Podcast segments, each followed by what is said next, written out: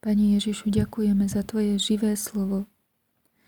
A uviděl jsem, hle, beránek stál na hoře Sion a s ním 144 tisíce těch, kdo mají na svých čelech napsáno jméno jeho i jméno jeho otce.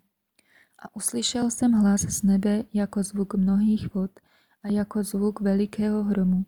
A hlas, který jsem uslyšel, byl jako hlas harfeníků, hrajících na své harfy. Zpívali novou píseň před trůnem, před těmi čtyřmi živými bytostmi a před staršími. Nikdo se nemohl naučit té písni, než těch 144 tisíce vykoupených ze země. To jsou ti, kteří se neposkvrnili se ženami, jsou to panici. To jsou ti, kteří následují beránka, kamkoliv jde. Ti byli vykoupeni z lidí jako prvotiny Bohu a beránkovi. Jejich ústech nebyla nalezena lež, jsou bezúhony.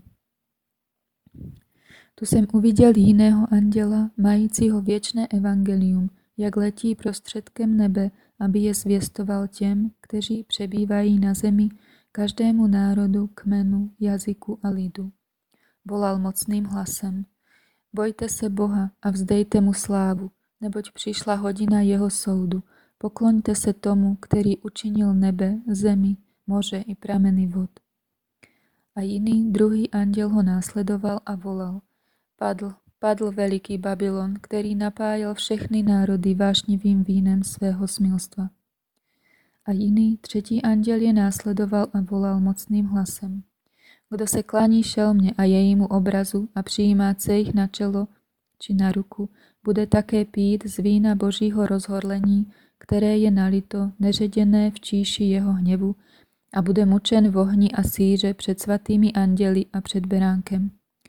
Dým jejich muk vystupuje na věky věku a dnem i nocí nemají odpočinutí ti, kdo se klanějí šelmě a jejímu obrazu a ti, kdo přijímají jejich jejího jména. Zde je vytrvalost svatých, kteří zachovávají Boží přikázání a Ježíšovu víru. Tu jsem uslyšel hlas z nebe, který říkal, napiš, blahoslavení mrtví, kteří od této chvíle umírají v pánu.